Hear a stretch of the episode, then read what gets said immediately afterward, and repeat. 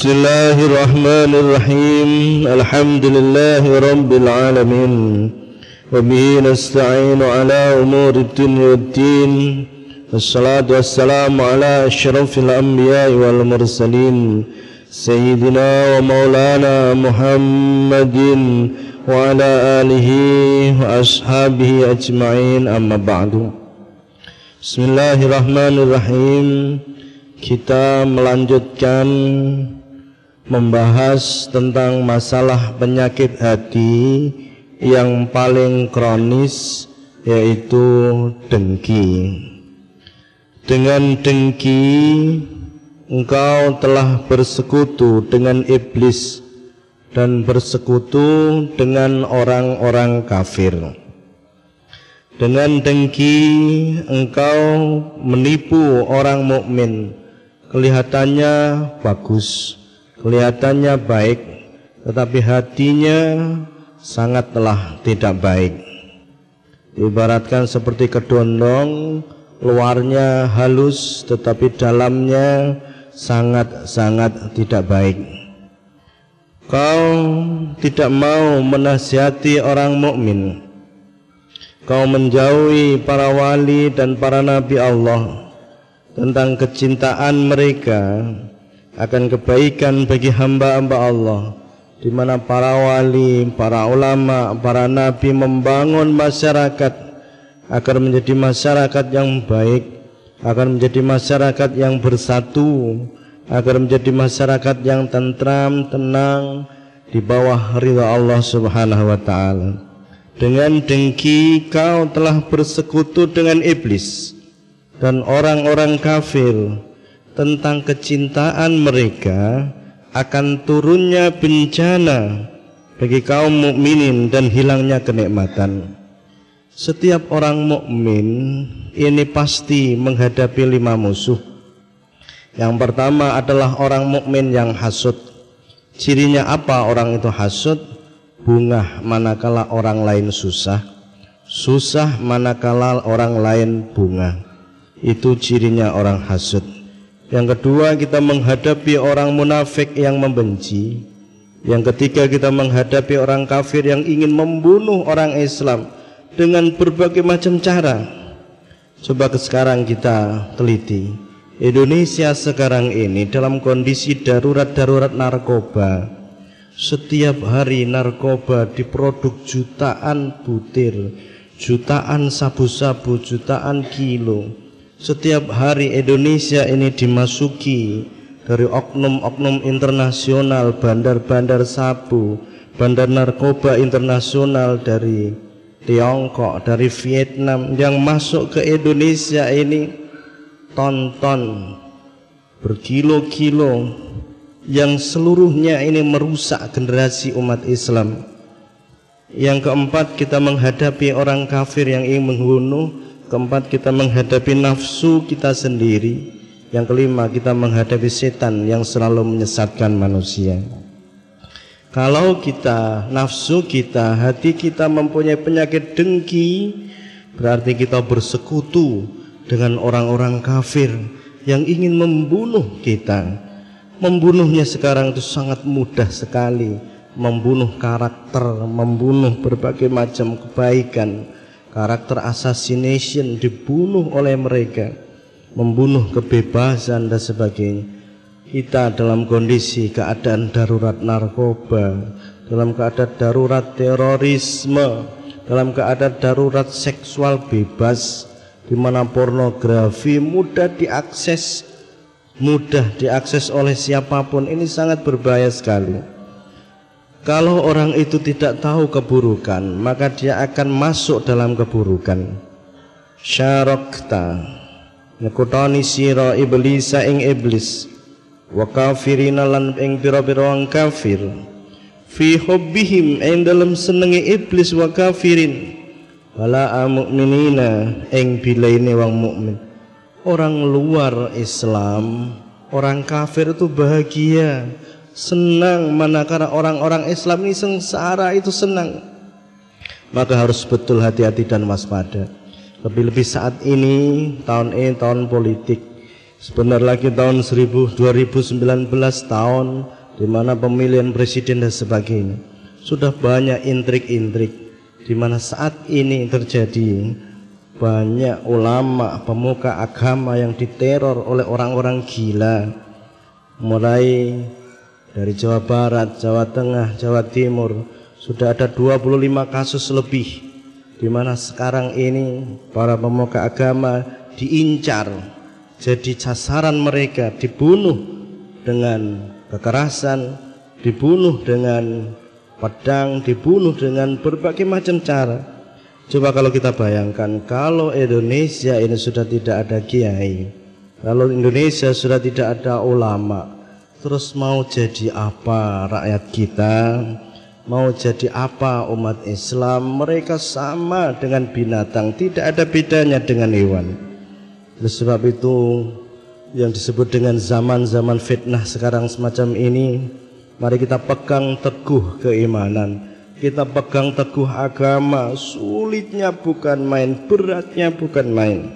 Tetapi kalau kita lepas agama ini, maka padamlah, gelaplah dunia. Tapi kalau kita pegang puanasnya bukan main. Bahayanya luar biasa, tantangannya luar biasa, ujiannya luar biasa. Sering saya sampaikan, berbahagialah. Engkau semua dipilih oleh Allah menjadi manusia-manusia yang dipilih, dihidupkan di lingkungan pesantren, di mana pesantren ini hubungannya, lingkungannya adalah urusan agama. Maka yang saya sampaikan, pantaskan diri Anda sebagai orang yang betul-betul memang pantas dipilih oleh Allah. Jangan membohongi Allah jangan mendustai Allah.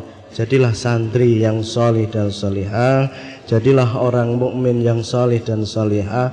Hanya ada di pundak kamu semua inilah generasi-generasi setelah kita generasi bangsa generasi agama ini dititipkan kepada anda semua kalau Anda semua sudah tidak mampu untuk dididik secara baik dengan akhlakul karimah, terus siapa lagi yang akan bisa dididik yang dijadikan sebagai generasi-generasi umat mukmin yang solih sudah tidak ada harapan lagi.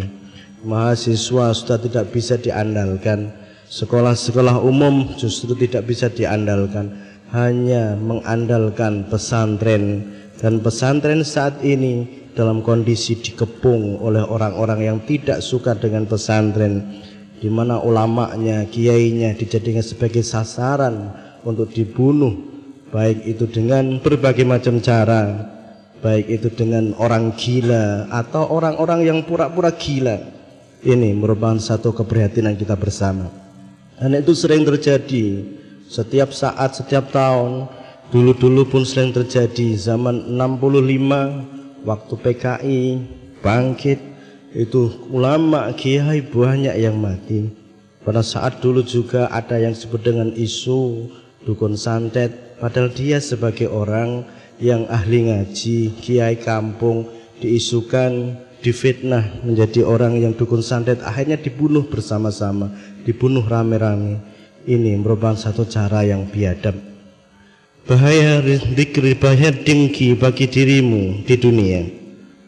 Ini adalah perbuatan-perbuatan keji di hati yang dapat memakan perbuatan-perbuatan baik sebagaimana api memakan kayu bakar dan sebagaimana malam dapat menghapus siang.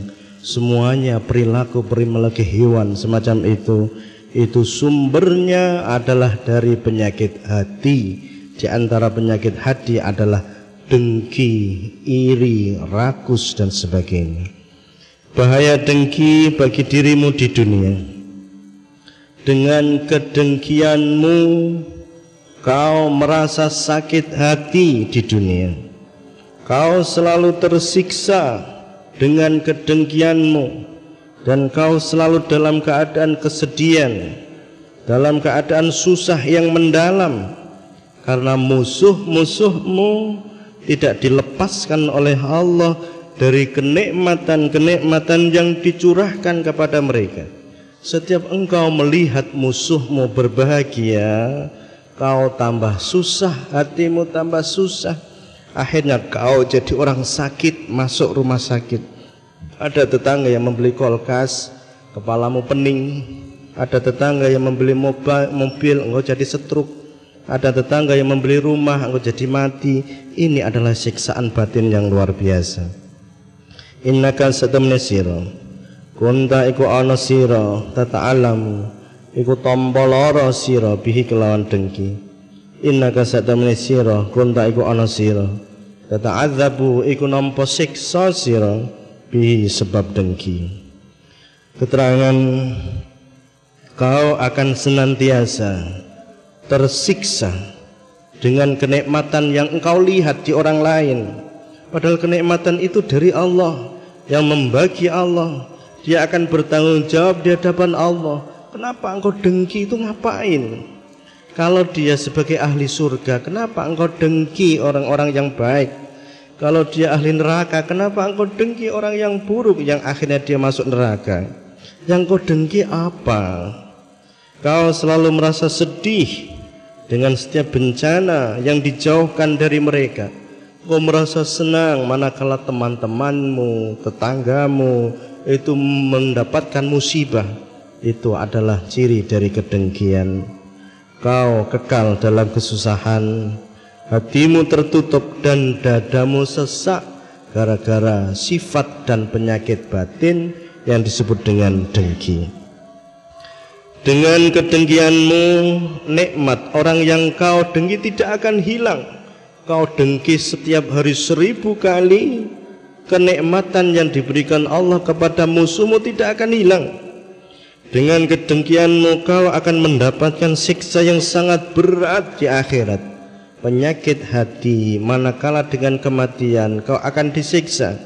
Kalau penyakit lahir dengan kematian selesai tetapi kalau penyakit batin dengan kematian kau akan mendapatkan siksaan yang luar biasa.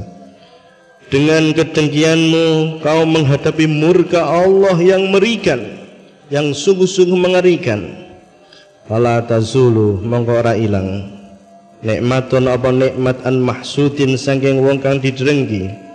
Bihasatin kelawan dengki mingka sangka sira. Lidha karena mengkono kang tinuturlah tasud aja dengki sira. Dengki merupakan penyakit yang membahayakan. Apa yang telah ditentukan oleh Allah Ta'ala? Dari kesejahteraan kenikmatan pasti kekal sampai masa yang telah ditentukan oleh Allah sendiri. Maka tidak ada daya upaya untuk menolaknya. Ngapain dengki? Dengki berarti engkau membunuh dirimu sendiri manakala kenikmatan tidak dapat hilang dengan kedengkianmu niscaya tidak ada bahaya atas orang yang didengki di dunia dan tidak ada dosa atasnya di akhirat nanti. Puncak kebodohan. Mungkin kau berkata mudah-mudahan kenikmatan yang didapatnya dapat hilang dengan kedengkianmu dengan kedengkianku ini adalah puncak kebodohan. Ini adalah bencana yang kau inginkan pertama-tama untuk dirimu sendiri.